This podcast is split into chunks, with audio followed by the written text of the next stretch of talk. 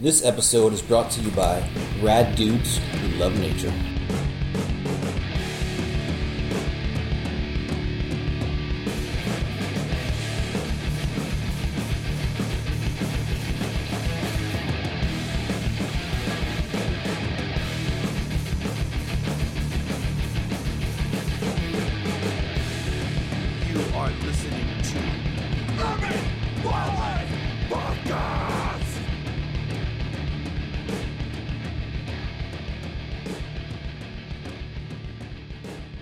So, uh, welcome to another episode of the Urban Wildlife Podcast.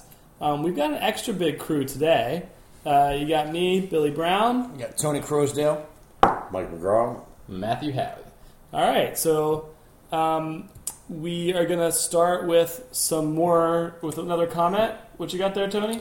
So, uh, we see this uh, email from Vijay Patel from Mumbai, who's really thinks we should do an episode on the on black kites. So, black kites and black ear, ear, eared kites, um, they're um, in the Milvus genus. They're um, How would you pronounce that properly? Milvus. Milvus. they are um, um, they are hawks, you know, um, that kind of take the role of like gulls and crows and or like black vultures, but in like tropical cities in the old world. Okay. So if They're, you're in, they're They hang thick, around thick in Bangalore. They hang around Yeah. in parking Oh, yeah. lots and like go after yeah, the so trash. if you're in Hong? Kong, there's also Okay. yellow-billed kites in uh, East Africa, and so you're just like chilling these like you know Hong Kong and like flying around. You know Hong Kong looks, looks like Blade Runner, and and, and there's I mean it's the craziest city I've, I've ever seen. I mean I, I've been to like a bunch of countries in Asia, and I think Hong Kong takes the cake, and um, puts Japan to shame in my opinion. And flying around these skyscrapers is all these black-eared kites, and they're really cool. Once saw them grab out of a shrub a whole nest of a you know some kind of you know I don't know what kind of species of bird it was, but they were and then it eats the chicks out of the nest in flight. Wow. So- but they mostly Badass. scavenge. So when we say that they're, you know, an anal- an old world analog to black vultures in the neotropics. Yeah. Um, in the neotropics, the black vultures also opportunistically eat fruit, and so there's a lot of rotting fruit in the in the uh, you know dumps around the city. So black vultures are scavenging, and so Yeah. big flocks. Well, looks like we need to do an episode on black vultures Are- as well. Yeah, but are these black kites? Um, I, I, me- I remember seeing huge swarms of black kites in, in Bangalore in southern India, and also in Mysore and some of these other cities. But do you think that they're also um, om- Eating- omnivorous? I or- don't know. I, I I'll need to look in the literature, but it's, it's quite possible. Well, I can uh, add to that. Last night I thought you were there to hear it. Katie, my colleague from Penn, she lived in. Well, maybe it was the the yellow what kite? the yellow-billed kite. Yellow billed kite. There's a whole kite complex. She grew up in Africa, and uh, she said that when she was uh, in school, they'd sit outside eating French fries, and they'd get mobbed by these crazy old aerial displays from kites that would pimp their French fries right out of their hands. Yeah, that's awesome. yeah. I mean, And like I said, what like ring-billed gulls. Or wait, which goal? Which of the goals will like take your sandwich out of your hand here? ring-billed or laughing. And laughing. Yeah. Laughing girls will do it. And, but yeah, I mean, because you, you know, you think about gulls as being like ubiquitous, but then you go to like the tropics and there's barely a gull to be found huh. in in you know in these coastal areas, and they're not in the cities, you know, scavenging. And there's not crows in a lot of these. Some places there are, you know, there'll be jungle crow, house crows, whatever. But in some cities, there's no crows, there's no gulls, and it's just these kites. Okay. Well, there you go. So we're actually going to talk about rattlesnakes in a second, but I've been I've been sort of fixating. I don't know, fixating. I've been getting more interested in the idea of plants and animals that don't necessarily eat us, so not parasites, but that live in the let's say the habitats we create just as as part of how we live. Um, and I was calling them all commensals. I learned that there's a word for this, synanthrope, or I, and I defer to someone who might know how to pronounce it better, but I'm saying that for now. Um, and I'm going to bet the adjective would be synanthropic. Okay, cool. We're all agreeing on this. Oh, yeah. Fine. All right. Indeed. Um, and so I was I was first thinking about it in, in terms of plants that um, uh, when you look at what we think of as weeds in, in even the United States that came over from quote unquote Europe, a lot of those are originally Asian steppe species or Eurasian steppe species that were maybe pre-adapted to sort of rocky, sandy conditions like you'd see in a city, and so they were pre-adapted to come over to to, to even here to our cities. Let's say I remember seeing um, lamb's quarters as an example of that. An article for Grid once about rock doves, aka pigeons, that sort of the they're so widely distributed by people and live so much in our habitations in our cities um, that it might be hard to pin down where exactly they original which rocky cliffs in Yeah. Europe they're originally from.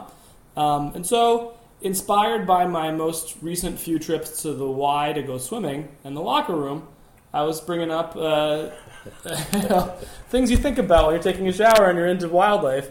Is looking at the wall and looking at that little fly sitting there. Um, and so I was thinking about drain flies The one with parallel venation. parallel. I know we're looking at the Wikipedia page. Um, I read a few other things about them. These are uh, these are small, fuzzy-looking flies that look like moths. Turns out the fuzz is an adaptation to sort of aquatic or, or to being around water, where um, it helps repel water. So Yeah. if you ever tried to flush one of these down the drain or like wash down the drain, it doesn't work. Apparently, it'll crawl back out and fly away.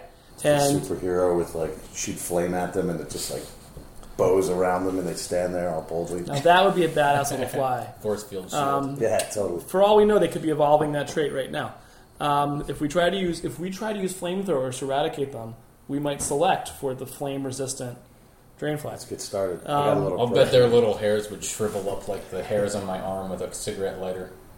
Or yeah, or- You can do that experiment right now. yeah, let's uh, let's pass. On. and uh, so these are things I've always thought was kind of harmless. I wonder, like uh, one of my best friends has like this ongoing, raging an ongoing war against the drain flies of his kitchen. Is- Are they going psycho to, to combat the Psychodidae in their house? Their family is a Psychodidae, But but I have, a, I have a question. Yeah. Does synanthrope necessarily mean that there's a commensalist relationship between these two organisms? So does a um, if the relationship is synanthropic, uh, does that organism necessarily have to provide a benefit to humans? Right. Or is it, or the, can they just be kind of a nuisance, not really a parasite, I just a think nuisance? it's just some, I think it's the latter. I mean, I think it's that they can just be living around. They they, they live in our places. Um, is my understanding of it.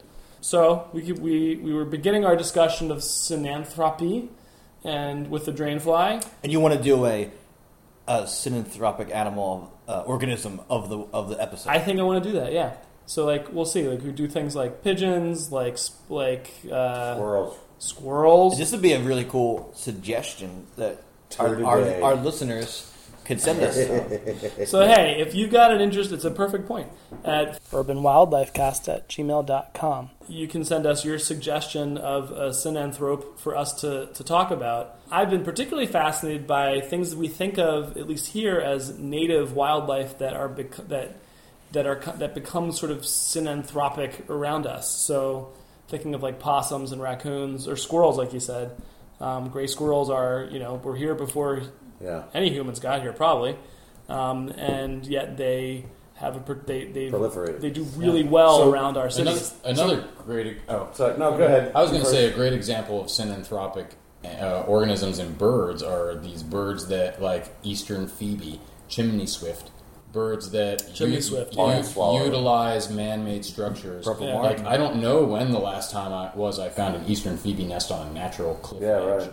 Like Yeah, they're almost entirely yeah yeah trail yeah they're like they uh, trail kiosks and, and like stone bridges over like creeks and parks. So I'm glad you brought that up because maybe since this word is so interesting, we should either find out where the definition lies or or develop where that may lie. Because think about it, like American woodcock, that species has been around for a very long time, and some argue about what they did when pre pre invasive worm species. Sorry.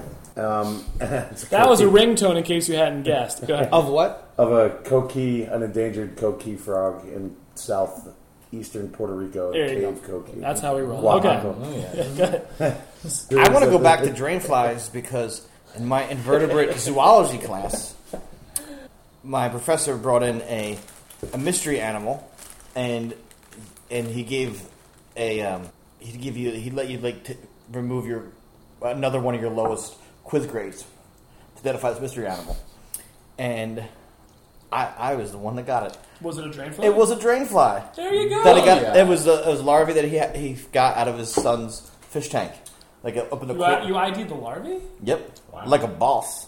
Jeez. All right. Synanthropic boss. So I'll say- I like missed him. I was like came late. I So wait, so hold on. So that is commensal because that larvae actually benefited. Then it- or did it, or did it because I actually got so enthralled with identifying this that I actually like lost track of time and came in ten minutes late to a meeting at the water department meeting. Synanthropic organism.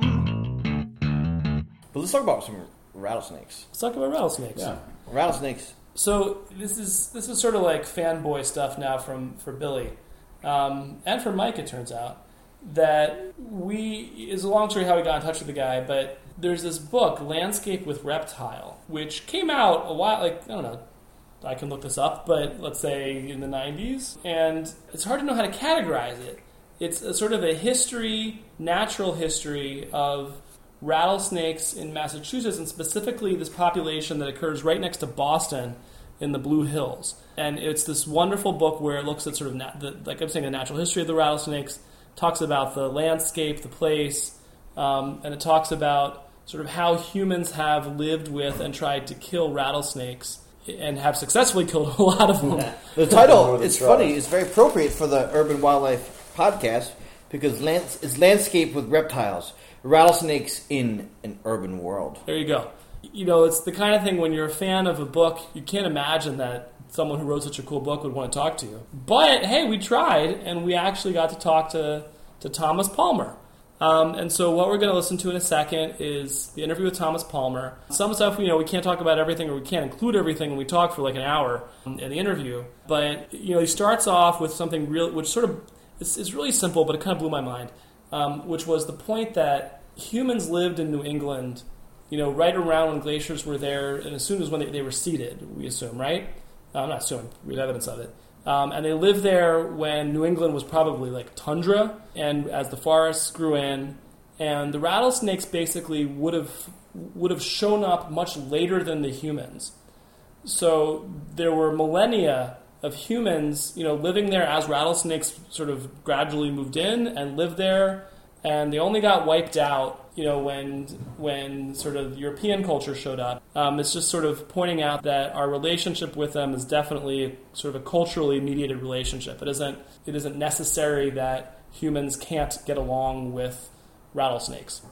Um, and so that was sort of the part we didn't get to. And now I'm going to switch gears and we'll start listening to Thomas. how'd you get into writing a? I'm not even sure how to categorize it. Sort of a history, natural history book about rattlesnakes. Well, I've always been a herper, uh, somebody who's interested in finding reptiles and amphibians from quite a young age, and I never outgrew it. And uh, as an adult, Neither have I, which I applaud. Yeah. So it's great. as an adult, uh, I learned that there was a relic population of rattlesnakes outside Boston, and uh, it became a quest of sorts to try to find them. I eventually did, but as I was doing that, I became interested in the area and their background and so forth. And at that time, I was a novel writer, and being a novel writer means you have to stay at home and think up things. And this was refreshing to actually go out looking for facts on the ground. And uh, the book grew out of my quest, I guess. I thought, I need another project. This is actually quite interesting to me, and I can use these animals as a sort of lens to look at what's happened to the landscape over the last So- four or five hundred years. and I've been to Boston. I don't think I've ever stopped and- or looked closely at the Blue Hills. Um, Mhm. So for people who aren't familiar, set the scene. What are the what Well- are the Blue Hills, and, and how do they relate to the Boston metropolitan area? Yeah, Boston, like uh, most American cities, has a beltway around it. But in Boston, it's interrupted by the Atlantic Ocean, so it actually forms a C. And it's open to the east, where the water is. And if you look at it on a map, it's a little bit of a misshapen C because the bottom arm actually juts out southerly more than you would expect. It kind of is offset a few miles. And the reason for that is it couldn't be a perfect C because there's this chain of high rocky hills that discourage highway building. And they're about seven miles long. And at the east end, you can see the water. At the west end is Blue Hill, which was once called Massachusetts. Uh, that is the Blue Hills, and were turned into a park in 1896, a regional park. Uh, in part because the land was quite cheap. It was high and rocky and hard to develop. And that park became a refuge for these animals. Uh, not deliberately, it just happened that that was their habitat. So that was seven miles of continuous exposed cracked rock that they could use for denning. And the presence of that long east-west ridge gave them quite a large refuge at a time when people were killing them wherever they could find them. And that went on a long time. So in general, they were distributed throughout the state in all rocky areas to begin with.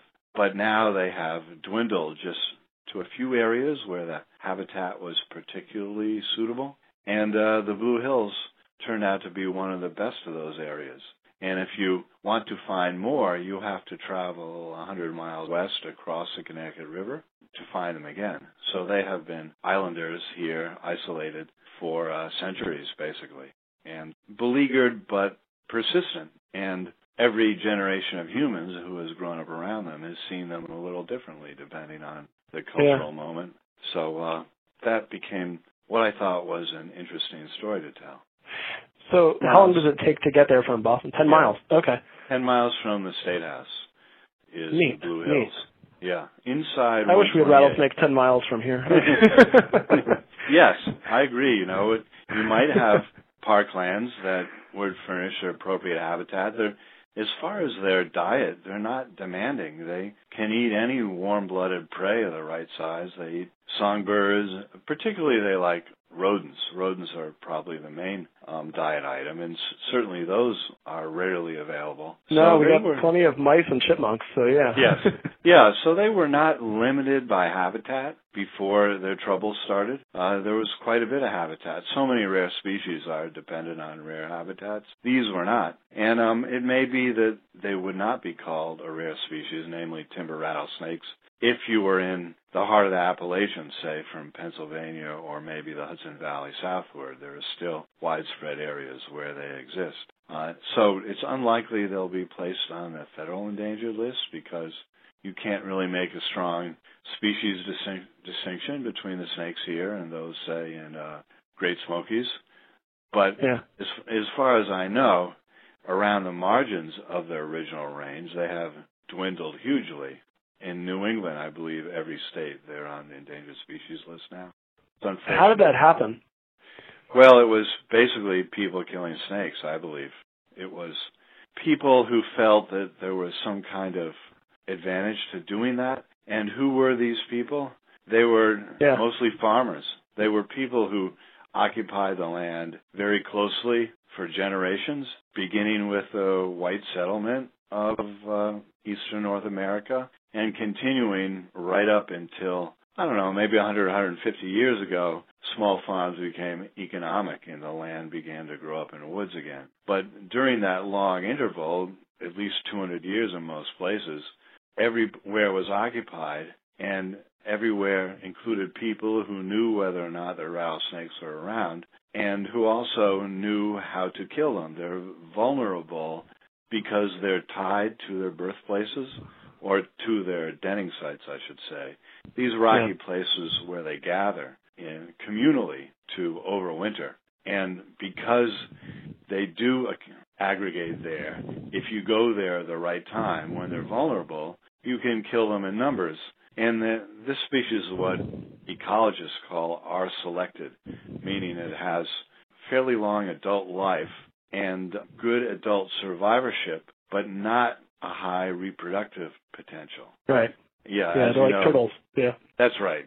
A female timber rattler will probably only give birth three or four times in her life because she has to take two or three years in between births to build up her fat reserves so she can become pregnant again. And in those times when she does give birth, the babies are born alive and there's no more than um, 12 or 15 at most. Uh, it used to be that once a rattlesnake became an adult, it was pretty well equipped to defend itself, and the adults generally made it from year to year. but that's no longer the case. I think nowadays, not because farmers are killing them in the dens, but because they do not move very quickly and they just can't get across a well-traveled road without getting. Oh yeah, no, I, yeah, I, I, when you see them on the road from Herbert's perspective, they're just yes, they're, they're moving in a straight. They're compare them to something like a black racer, which sort of Yes. scurries across the road really That's fast. right. A, a rattlesnake Yeah. just is very deliberate, yes, straightforward It takes its time. motion. Yeah. In your book, you go through sort of the, in some cases, the bounties, but even before the bounties, sort of accounts of people going out and, and sort of as an event, as a party, or, or what have Yeah. you, or just as something that they need to do, is going out and, and killing the snakes at the den. Why do you think they? Why did they persist in the Blue Hills as opposed to other hills elsewhere in southern Um, England? because there were so many dens in the Blue Hills. Because Okay. there was so much rock, seven mile long, south facing ridge, that the people who went to kill them never found all the dens. That's my speculation. I can't prove that's the case, but I would guess it's so. And as you go west in the state, curiously, there are certain east-west ridges that are now refugia for them, like the Blue Hills, for instance. Um, I believe Mount Holyoke, uh, a few other places. So, Huh. yeah, I, I think that effort was pretty constant across the whole state, but the results varied depending on the difficulty of finding all the animals. I think if you have an area with just, say, one isolated mountain, you know where the dens would be on that mountain, most likely, and so Yeah. you could find them all quite quickly, but it was a little different in the Blue Hills. They were widespread in Massachusetts. They were involved in the founding of Boston because, according to John Winthrop's journal, the colonists abandoned their first settlement in what's now known as Chelsea. One, because there was no good spring for water there, but two, because there were rattlesnakes. At least he said Huh. that the place they did settle, namely the Shawmut Peninsula, the new place they moved, he said that it was free of wolves, mosquitoes, and rattlesnakes. yeah, yeah. I can respect Yeah. the mosquitoes part. Um, but and he Uh, carried so that- around a, a an herb that the Indians had told him would um would be an antidote for a rattler bite. Well, in the book, you catalog the bites, uh, the bites people have gotten in the in the in the area from rattlesnakes, and Yeah. for something that on on the individual, an individual rattlesnake is definitely, you know, when anybody getting other ideas, it's definitely a very dangerous animal if you get bitten by it.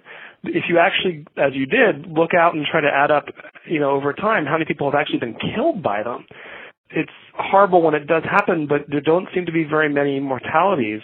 Yeah, Um, it was if very. any. It, it was surprising to me how hard it was to document any actual instances. I looked very hard, and uh, it was very difficult. I certainly couldn't find any in the last hundred years, even though the Blue Hills Park probably now has a hundred thousand visitors a year. Uh, Jeez. yeah, in fact, I was not able to document a single rattler bite in the history of the park. But as you say, an adult rattler has enough venom to kill three adult people. So why is it that people were not dying of rattlesnakes bites? Uh, that was a question I tried to answer. Number one, very few are bitten.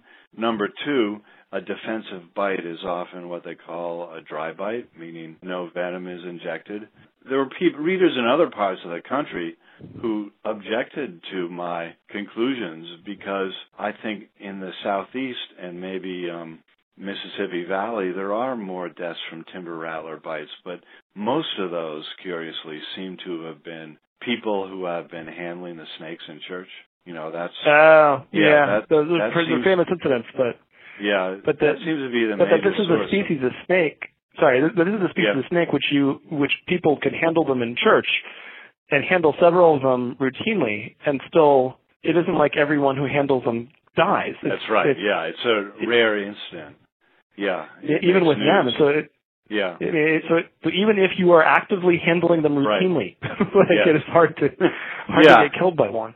yeah, and uh, Right. occasionally somebody who's keeping a snake will be killed. Um, Yeah, yeah, it's just quite rare. Uh, I think something like estimates are all venomous snake bites nationwide, something like three deaths a year, maybe maximum. That includes all species. So Yeah. it is it is remarkably difficult to get killed by a deadly snake. Apparently, And it, it So- just sort of sets up the disproportionate effort that went into wiping them out. yeah. um, um, or that went into trying to kill them.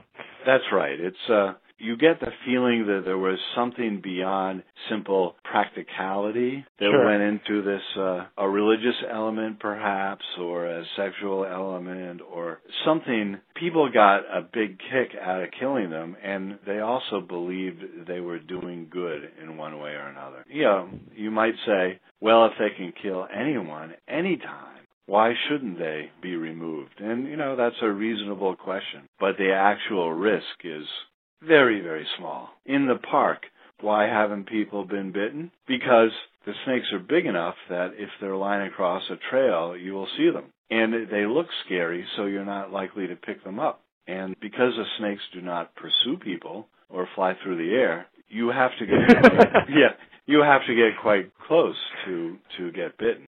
Yeah, I- and in, I in the United States, uh, I was going to say, generally speaking, just following up on your point about the total numbers of people who die um, and get bitten, and that that it is people who handle them or who try to kill them who predominantly get bitten. There definitely are some people who accidentally step on a snake, but they're far outnumbered by the people who are trying to do something with the snake.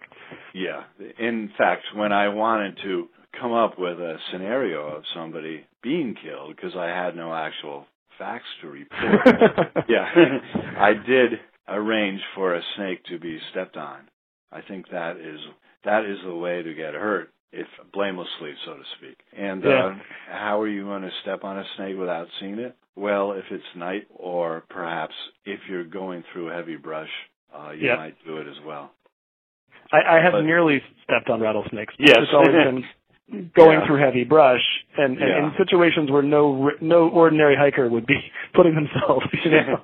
yeah, that is quite a experience. You know, when that happens to me, I feel like it hasn't happened often, but when do, when it does happen, I feel like I've used up my luck. I'm going home. uh, just curious about about copperheads as well. It's um, you know other herpers I've I've talked to have said that you know actually they're more scared of stepping on a copperhead um, because they're even better camouflaged and you don't notice them. And you Yes. made the point in the book. No one even knew they were there for a really long time. yeah, they Um, were more cryptic for sure. Yeah, I- you know, um, I would say they're less poisonous. I mean, that's what most accounts say. Uh, but they are harder to see. They are smaller. They probably can't deliver as much venom. Yeah, I have a tr- hard time finding them. I think here in uh, Boston, they are at the northeasternmost point of their Sure. North American range, and they're just as scarce as rattlesnakes, but maybe not for the same reason. I'm I'm thinking that they are more intolerant of long winters than rattlers because their original range was probably 200 miles further south than rattlers. I think there are some in the Connecticut Valley in Massachusetts, but I don't think they get north of, say, Albany in New York. And in Westchester County, they have um, persisted in more suburban areas than the rattlers have. And so I think they're more equipped to deal with urbanization than the rattlers. They can remain hidden more successfully in smaller areas, but um, they there's something about very long winters, I think, that um, excludes them. Uh, there was one uh, this summer who hung out under a hedge beside a swimming pool in a backyard. Yeah, yeah, it was a, a neighborhood snake, and uh, the family had seen it several times, and they had young kids, and so they were naturally concerned. And I went over there once to try to catch it, but it had it was at the base of a very dense yew hedge, an old hedge that was cut Sure. cut short, but it was you couldn't see into it from above. And uh, the one grab I made, he ducked away. And what do you know? The homeowner was very resourceful. He went on the internet. He got a grab stick, and he caught it himself with a grab stick. What'd know he do with happened? My buddy James went and got it, put it in a five gallon bucket, and Sure. released it. Yeah, and Okay. um, he also gave them advice about what how to landscape their backyard so the snake would not be attracted. For instance, Sure. Sure. take out that very dense yew hedge. yeah. Yeah, and I think they did, but it was remarkable how how thoughtful they were about the whole thing. They didn't. Their idea wasn't to kill the animal, but just to make the yard safe. And I was impressed because many people even today will say, "There's snakes in the Blue Hills. I'm not going there." You know, they have a sort of built-in reaction that prevents them from thinking further about it. You mentioned a couple um, a couple incidents, and I think it's illustrative of sort of evolving attitudes toward the snakes. But um, talk a little bit about uh, the, the the two incidents with police officers and the the rattlers in the Blue Hills. Well, this Shot is the just to set the scene. What had happened Yeah. is that a, an, an officer had been riding his horse in the park and um, shot a rattlesnake that he found on the trail. Right. Right. The horse named Okay. Chico shied away from the snake, and the officer spotted it and pulled out his revolver and shot it to death. Uh, you would think that's pretty dangerous in itself in a rocky area to be shooting things, but he was later quoted as saying, well, uh, my horse shied. I could have fallen off and broken my head. He thought he was removing a dangerous and malevolent, uh, life-threatening individual from circulation, which you could say is one thing cops are for. So he was totally nonplussed when he was told that it was a protected endangered species and it was illegal to kill it. And so a debate grew up around that about whether he had been right to do what he did. And I, I don't think he changed his mind. Uh, certainly, I don't think he was uh, reprimanded or anything. But I think the debate was useful in that it brought out some of these questions. Well, how dangerous are they? And uh, even if they are dangerous, is it better to have them than not to have them? Yeah, it happened again at another um, spot near the park. And both those incidents were like 25, 30 years ago, and I haven't heard of any since. So it may be that the police are now aware that they're not supposed to be shooting the animals. What I wanted to just touch on a little bit is you mentioned roads. Um, what are other maybe things have emerged since when you wrote the book? But what are other threats uh, to the to the, the Blue Hills rattlesnakes? I would say that is the primary one, getting run over Okay. on the roads. And that mostly happens to the males, and it mostly happens around Labor Day, because that's the time of year when the females start to pump out these pheromones or um, chemical fragrances that are attractive to the males. That's when the breeding occurs late in the summer. And at, at that time, the males range widely. They uh, crawl all over the place trying to pick up these scent trails of the females. So they crawl across roads quite a bit Sure. and that's when they're so uh, usually in the Blue Hills. Usually, about one of them is run over every year, and that may not be enough to be a problem, particularly because they're males. What is the history of the Blue Hills population? I don't know. It's hard to say. They've been known to be there for hundreds of years, but as far as counting, that's quite difficult. I have my yeah, I have my own um, observations starting like in the um, mid 80s, and since that time, I have seen less of them at the times when you're more li- most likely to see them, namely at emergence when they come out of the den. Sure. In the early years, at some dens, I might see as many as five or six snakes, and that doesn't happen anymore. I see fewer than Okay. that. Yeah, and so I don't know if I'm seeing anything that's real or not. It's my impression, though, that there are fewer. And you have also Okay. heard heard about this uh, fungal disease that killed quite a few, starting about three Yeah. or four years ago.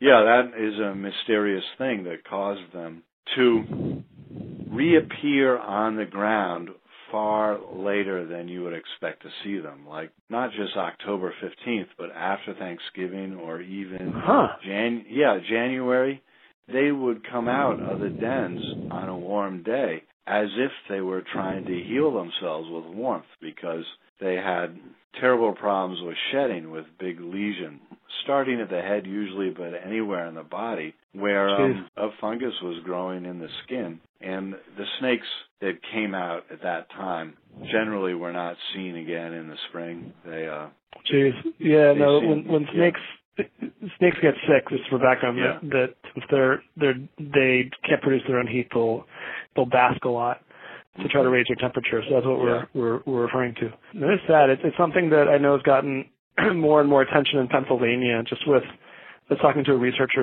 um, recently who was who was mentioned, who I was sort of asking, hey, is this thing really real here? Is it Yeah.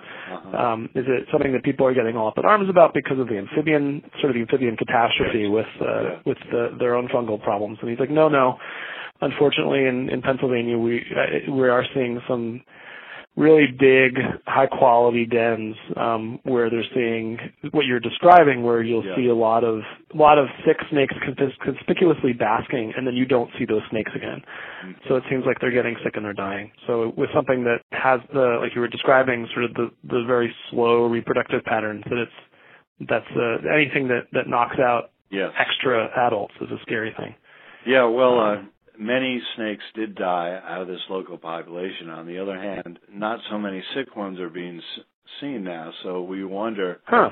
is it true that the more vulnerable ones have um, been cropped off and the ones that are left are more resistant? That would be the, I think, the way a normal population responds to disease. Uh, at any rate, it didn't kill them all, but it brought them closer to the edge because there are fewer of Yeah. them now. And uh, you always wonder, is there any long-term future for these small isolated populations? Right. Most right. biologists would say, well, you're just much more susceptible to going below the zero number with any kind of perturbation. And I think that's correct. You No, it's the old island effect that they can. yeah, and they- um, right. So, in contrast to so many species that have rebounded as the hunting pressure, or other pressures have uh, decreased, deer, turkey, fisher, bear, Squirrels. So many, Yeah. yeah, so many animals are now more common than they have been for a long time. The snakes are not rebounding, and uh, I think that's a little bit of a mystery why they don't seem able to rebuild their populations uh, where they exist. I don't know of any rattler populations in the Northeast have been increasing anywhere. Uh, Sure. Yeah, it's uh so that becomes a kind of management question. We say that the wildlife belongs to the people as a sort of legal definition. We want to preserve the value that every species have. That means we have to keep them from disappearing. How do you do that? How do you how do you change the circumstances so that they can increase? So I don't know. There's a, a sort of a flavor of melancholy about their story. Yeah, there certainly Yeah, is. yeah, I'm trying to think of a yeah. happy note to end on. I'm not sure I've got one. well, you know, right. it is wonderful that so many people make it kind of their business to learn about these animals and see them. We'll say that. Yeah. Yeah, yeah. Um, there are quite a few. There is in, in around Boston. There's something called the Brotherhood of Snake Watchers. Who are Huh. these people? Yeah, it's an informal group, and you can't. The only way you can become a member is if a member goes to a snake den and sees you there. That means there's nothing to be hidden from you.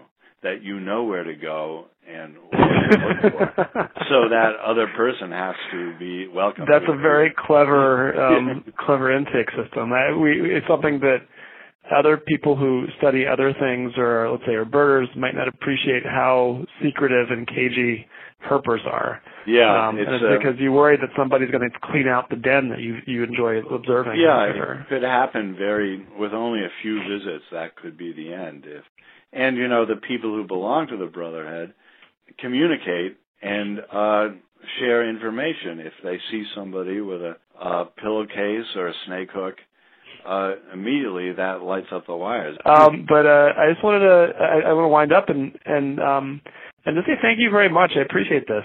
yeah, This has been it was just such a pleasure to to be able to talk to you Yeah. and talk about the book and about the rattlesnakes.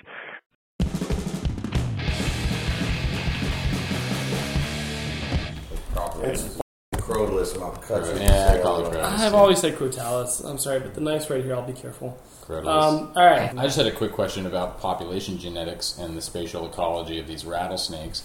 Um, there was a study just recently showing in timber rattlers and also in copperheads that females are able to breed uh, asexually when ecological conditions uh, prevent sexual reproduction.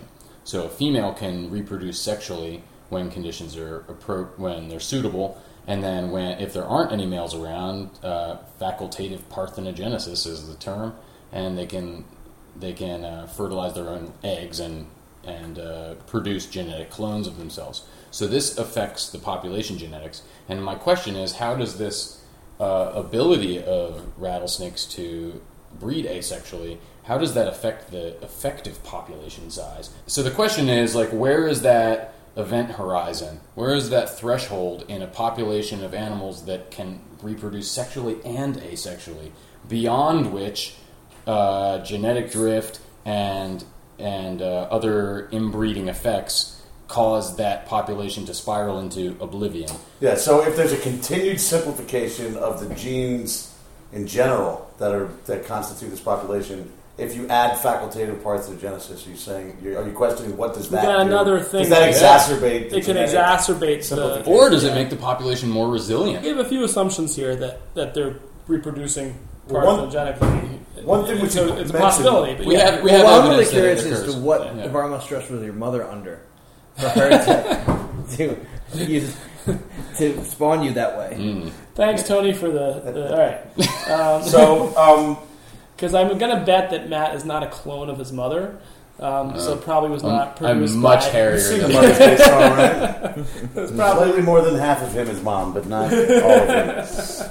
I, I, I, I, I I'm loving this discussion, but I want to get us back to the overall question of like that we have rattlesnakes or, any animal that is that is in that doesn't actually live in what we think of as an urban place, but is urban in the sense of it being surrounded by suburbs and city, um, and so is totally cut off from anything else. I mean, I think a lot of our parks, even in Philadelphia or in big cities, where we're really proud of these big urban wild parks, but if they're totally isolated, then you, you have an island um, where the, well, I don't know, the, um, let's try to think of something else besides a rattlesnake, but some beetle, who knows, or some butterfly that lives in a meadow in the middle of a park. Much Like- easier for that to happen. Isolation beetle. with a with a butterfly or something. happens. Yeah, and then the thing can't fly ten miles to the next meadow. Where you know, whereas once you get past the suburbs, maybe there's a meadow every 500 yards. yeah. Um, so, so this is something that's sort of, I think, in, inherent to urbanization that you have sort of urban and suburban landscapes chopping up other landscapes. Right. Um, and so we've got that here with these rattlesnakes. And on the one hand, it's fabulous that these snakes are right there. On the other hand, it's like them being right there is what makes it, or makes them vulnerable to my grandkids not being able to see them. Well, watching the end of anything is can be pretty Yeah. depressing. I think I honestly the I don't think the genetic isolation is going to be the undoing of these animals. I think it's going to be human direct more direct human influences. You know, I obviously am referencing that I'm speculating that there might have been some isolation prior to a city being suburbs being built around it. But the roads, you know, people collecting, you know, th- these sorts of things have a, a great. And then there's, you know, there's other elements that are directly related to the fact that people are living around there that are likely causing second and third degree issues. You know, what I mean? pathogens. Yeah, you might, but, but really all you need is the roads, damn it. I mean, like, Yeah, right. these things are something we talked about, and Mike was talking about when we were talking about sort of cater- how they move. Yeah, They move in a straight line, really slow. Um, really slow. delivery- And when they try to start to serpentine, to move in a serpentine fashion, My they don't move anywhere. You know, like if you ever startle a big, especially a gravid female, if Yeah. you startle one, even where there's more traction than a road, like in a on the forest floor, no. But as they try to escape and they start serpentine, they look like the earth is moving underneath them because they're not going anywhere. Like, Yeah. you know, they don't. They, they they're not good at moving. they're not the most. They're not nimble. Everything about their life They're history nimble. is evolved for ambush predation of small mammals. Yeah. So that animal is built to chill. It's meant to sit and Built to chill. chill. You know, Built to chill oh. is my herpetological um, referencing Built to Spill tribute band. you know what really pisses me off? Have you seen the movie Lone Survivor? no. no. They're like falling. They're like they mention rattlesnakes in it, and they're like falling down a cliff while they're fighting the Taliban. And like a, a they're falling down a talus slope while they're fighting the Taliban, and there's a rattlesnake, and it's like, and it makes the like the rattle that like rattlesnakes don't make. You know, they, they sound like a Where it sounds like a maraca or something. Yeah, you know, it sounds like a, yeah. I'm like, yo, look, America, the Americas, is the only place that you can find Crotoliths. rattlesnakes. And why can't we have that? You know, Yeah. we're, we're the smaller landmass in the terms of the world, so we have a little bit less diversity. uh, Well, except for birds in South America, where it's the bird capital of the world and frogs. But I was like, And salmon. but yo, Salmon. salmon. But like yo, like you know, we don't have tigers, we don't have giraffes, you know, we don't have elephants, but we got rattlesnakes. They're awesome. Why can't they just be ours? Why they got to be putting them in Afghanistan? I want my I, I want my hickory whatever, trees and my rattlesnakes. yeah. I like hickory Is that what you're trees. saying? Yeah. Yeah, well, that's a North, North American pride. There. So we're gonna so we're gonna jump next. Um, wait, hold on. Okay. I was going to say something. So wait, we talked about roads and how they're devastating, and how this is isolated. Why the hell hasn't somebody developed an initiative to create wildlife corridors and prevent this terrestrial snake that doesn't climb well from getting onto the roads?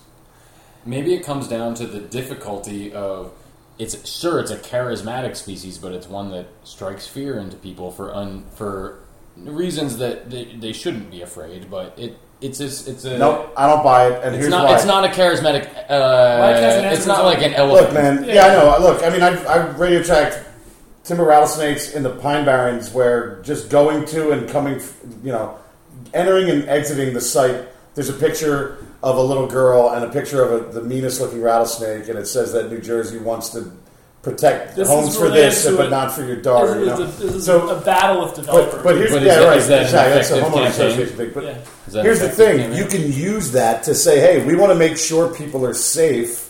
Let's keep the animals where they belong in their habitat, and let's isolate the human, the built environment from that." It's, you know, it's, it's, really hard to. A, it's really hard. You know the answer. It's really hard to do, and people don't care enough about rattlesnakes. But there are people in the Northeast that care greatly There are, about there it. We no- do. We do, and I have friends And that th- do. but I'm talking even closer. People in New Hampshire and Massachusetts. apparently not critical mass, though. I, I'm gonna bet this is not our last episode about um, the Blue Hill rattlesnakes, c- considering how many questions Yo, we've field trip. generated. Hell yeah, it's five hours away, We fellas. were just talking about this. Yeah, it's five hours away. Let's We go can make. Memorial Day dressed in red, white, and blue with big tires. And No, going what we gotta 50 get because this isn't something I want to reclaim. All of us with "Don't Tread on Me" apparel Oh, I'm down, dude. Yeah. because America.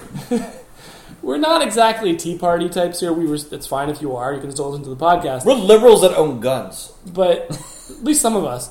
Um, not me, but Tony is, uh, and A little bit, Mike. it's A little bit, Matt. Michael, Michael. Right? But but the point is, is I, I I want rattlesnakes and the "Don't Tread on Me" symbol to be uniformly American, um, and so that's why I want to reclaim it. Anne Stengle. I'm a PhD candidate at UMass Amherst in the Organismic and Evolutionary Biology uh, program.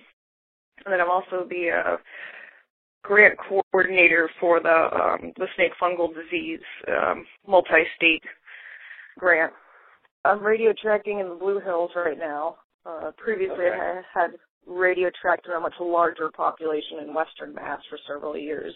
So uh, yeah, and, I mean it's very urban. You know, Route 90, Interstate 93 is on the edge of their site. So we've certainly had a few road kills this year, and they do every year. As part of what I'm looking at is movement patterns within this population. So how far do they go? Because it is such a restricted area compared to most populations. Um, and then kind of vegetation are they using? Where are they foraging? And uh, one of the key things that I'm, that I'm doing that I'm excited about is I'm looking at snakes with snake fungal disease and snakes without to see if the disease is altering their behavior patterns or their habitat use or survivorship. Um, so you can track, you know, a little more long term what the disease is actually doing to the snakes. Is it too early to to comment on what you're observing? Um, I mean, with most of the snakes that I've tracked, and this was true for when I was in Western Mass as well, the, the lesions do often seem to get better with each shed. Um, we've had a few that haven't, but yeah, I we've had them improve greatly over a year. Sometimes it seems to take a couple years. Um, I haven't noticed any major behavioral differences yet, but I also haven't analyzed any of the data yet from this year you know, we're, we're not seeing the, you know, the massive white-nosed bat wipeout. Right. yet. right. Hopefully it stays that way. I agree. I agree. So for those of us who don't know what it's like to radio track um, rattlesnakes, tell us, talk a little bit about um, how that works. Well, snakes, unfortunately, they don't have a neck, and you can't put the little like bird backpack on them. So the, the radios have to be surgically implanted inside the snake, uh, which means they have to come into the lab and we have to anesthetize them, and you know it's a full surgical procedure. Um, but then we can release them a day or two afterwards when you go out um, with a receiver and track the signal. But you have to you know follow through and bushwhack through the um, the forest to find the the snake. Um, now you're now, now where you're looking at them is is a park. I mean, it's a place where people go hiking and everything. Um, Yep. One of the things I've noticed sometimes when I've found copperheads or rattlesnakes um, in parks is just I've been amazed at at how people don't see what I think is a, is a perfectly obvious snake sitting there.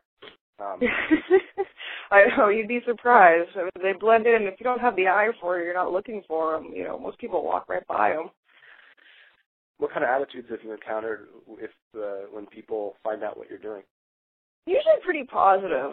Um, you, I mean, when I run into people hiking on trails, you know, they're already outdoorsy nature people. You know, I've had a few that are like, oh, you know, I don't, I'm not a huge snake fan, but that's, you know, awesome that you can study them. And, you know, at least in the field, I don't run into negative comments.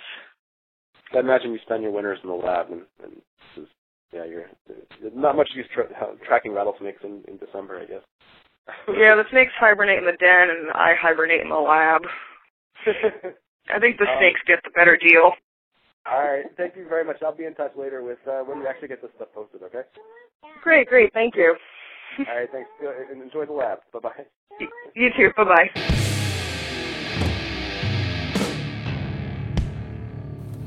So we just listened to Anne talk about um, her research. Uh, on the one hand, it's heartening to see that to hear that there are, are that a lot of the snakes, maybe most of the snakes, get better. She mentioned a few of them dying. So maybe I'm trying to reconcile an apparent contradiction here, or, or, or sort of one observer seeing a lot of them die, and people we've talked to seeing a lot of them die.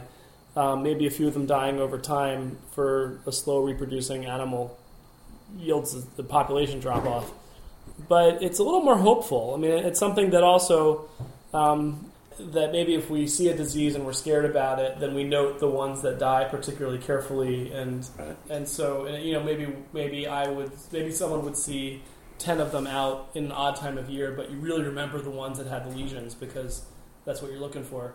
Um, so this is why we do this is why you do research, um, and so it's neat. it- It's a little hopeful to hear that some of them are getting better. Uh, unfortunately, on the flip side, she mentioned that she sees multiple road kills. Yeah, that's the other part. Yeah. Yeah, which is not surprising. You know, Yeah. she's just spending more time out there during the periods of Yeah, activity. yeah. So. um, so it's a yeah. So so we will keep our fingers crossed on that.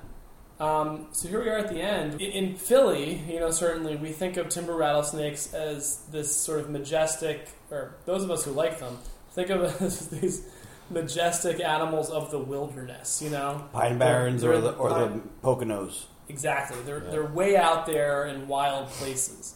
You know, first thing that drew me to this is what do you mean they're right next to a city? They're, they're ten miles away. Well, I think ten miles away from Boston proper, but if you've ever been in the Boston area, like most of Boston isn't Boston.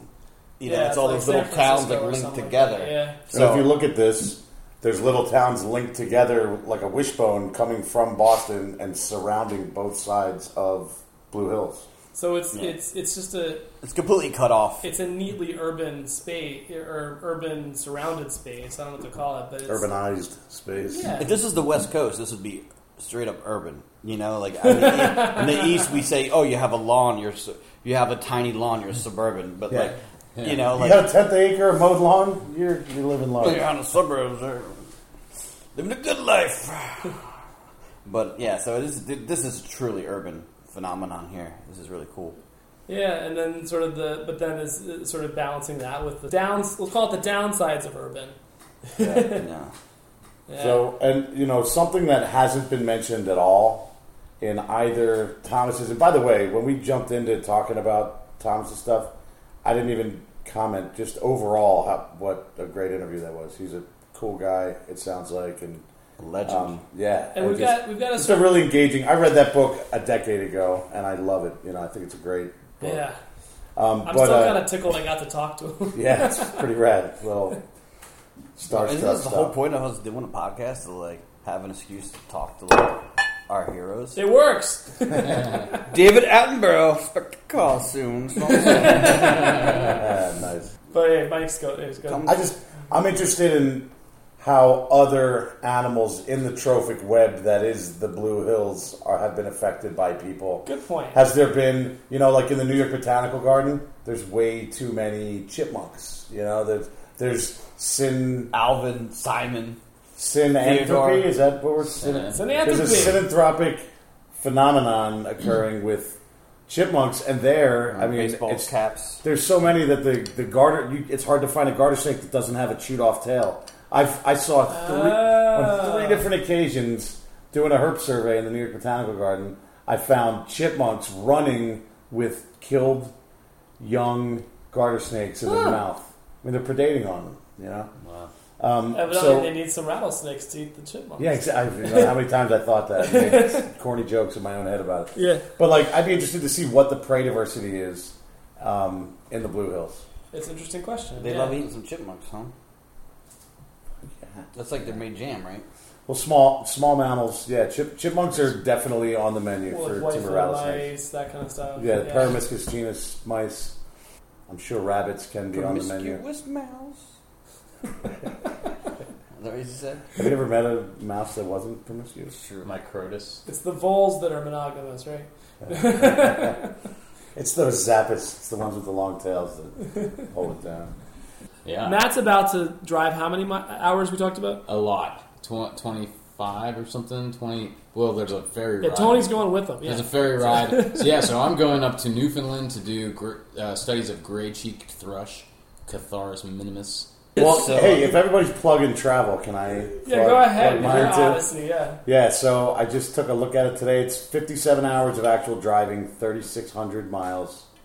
We're going to we're going to hit Dolly Sods to look for some endemic salamander species. Yeah. On the way to we're going to drive through Kentucky, uh, maybe stop and do some rad things there, but kind of beeline to southern Illinois, which Snake is a Road. snake hotspot. Up. We're gonna hit. Sna- It's not the prime time to hit Snake Road, but it's a snaky area.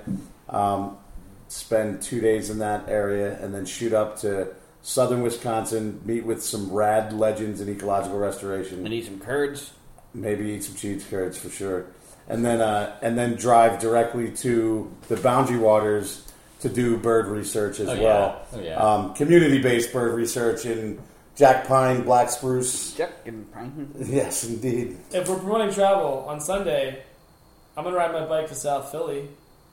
Yeah, and yeah. look for some rat snakes. You're gonna keep it real urban wildlife, not us for real. Oh well, speaking of urban, on that theme, we're stopping in Springfield, Illinois, to look for lined snakes and There you Kirtland go. snakes in urban lots. Kirtland's Say what's snakes. up, the cheap trick. Kirtlands, You're yeah. talking my language. Wait, All wait, right. is he rock- And I, I got backups for Kirtlands Well, Springfield, on, the, on the way Rockford. back because we're Go we're doing Louisville. marsh bird surveys in Green Bay, and then we're going to go Kankakee Sands and Indianapolis to chill with family. Oh, Kirtland good. snakes in Indianapolis. Next episode is going to be about cat tracking and urban coyotes in a city I used to live in, Atlanta, Georgia.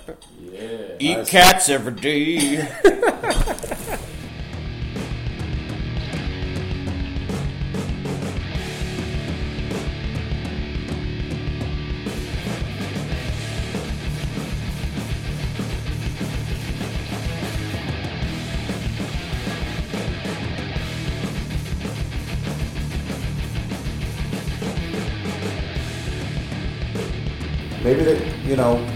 saying that these pheromones are being put out and stuff. That's what um, dude said, and he's absolutely right. And I'm not contradicting that, but I'm and I'm questioning. I'm not informing. I'm, I'm I just Yeah. I, I'm. It makes me wonder if the females. Are you explaining? if the I guess so.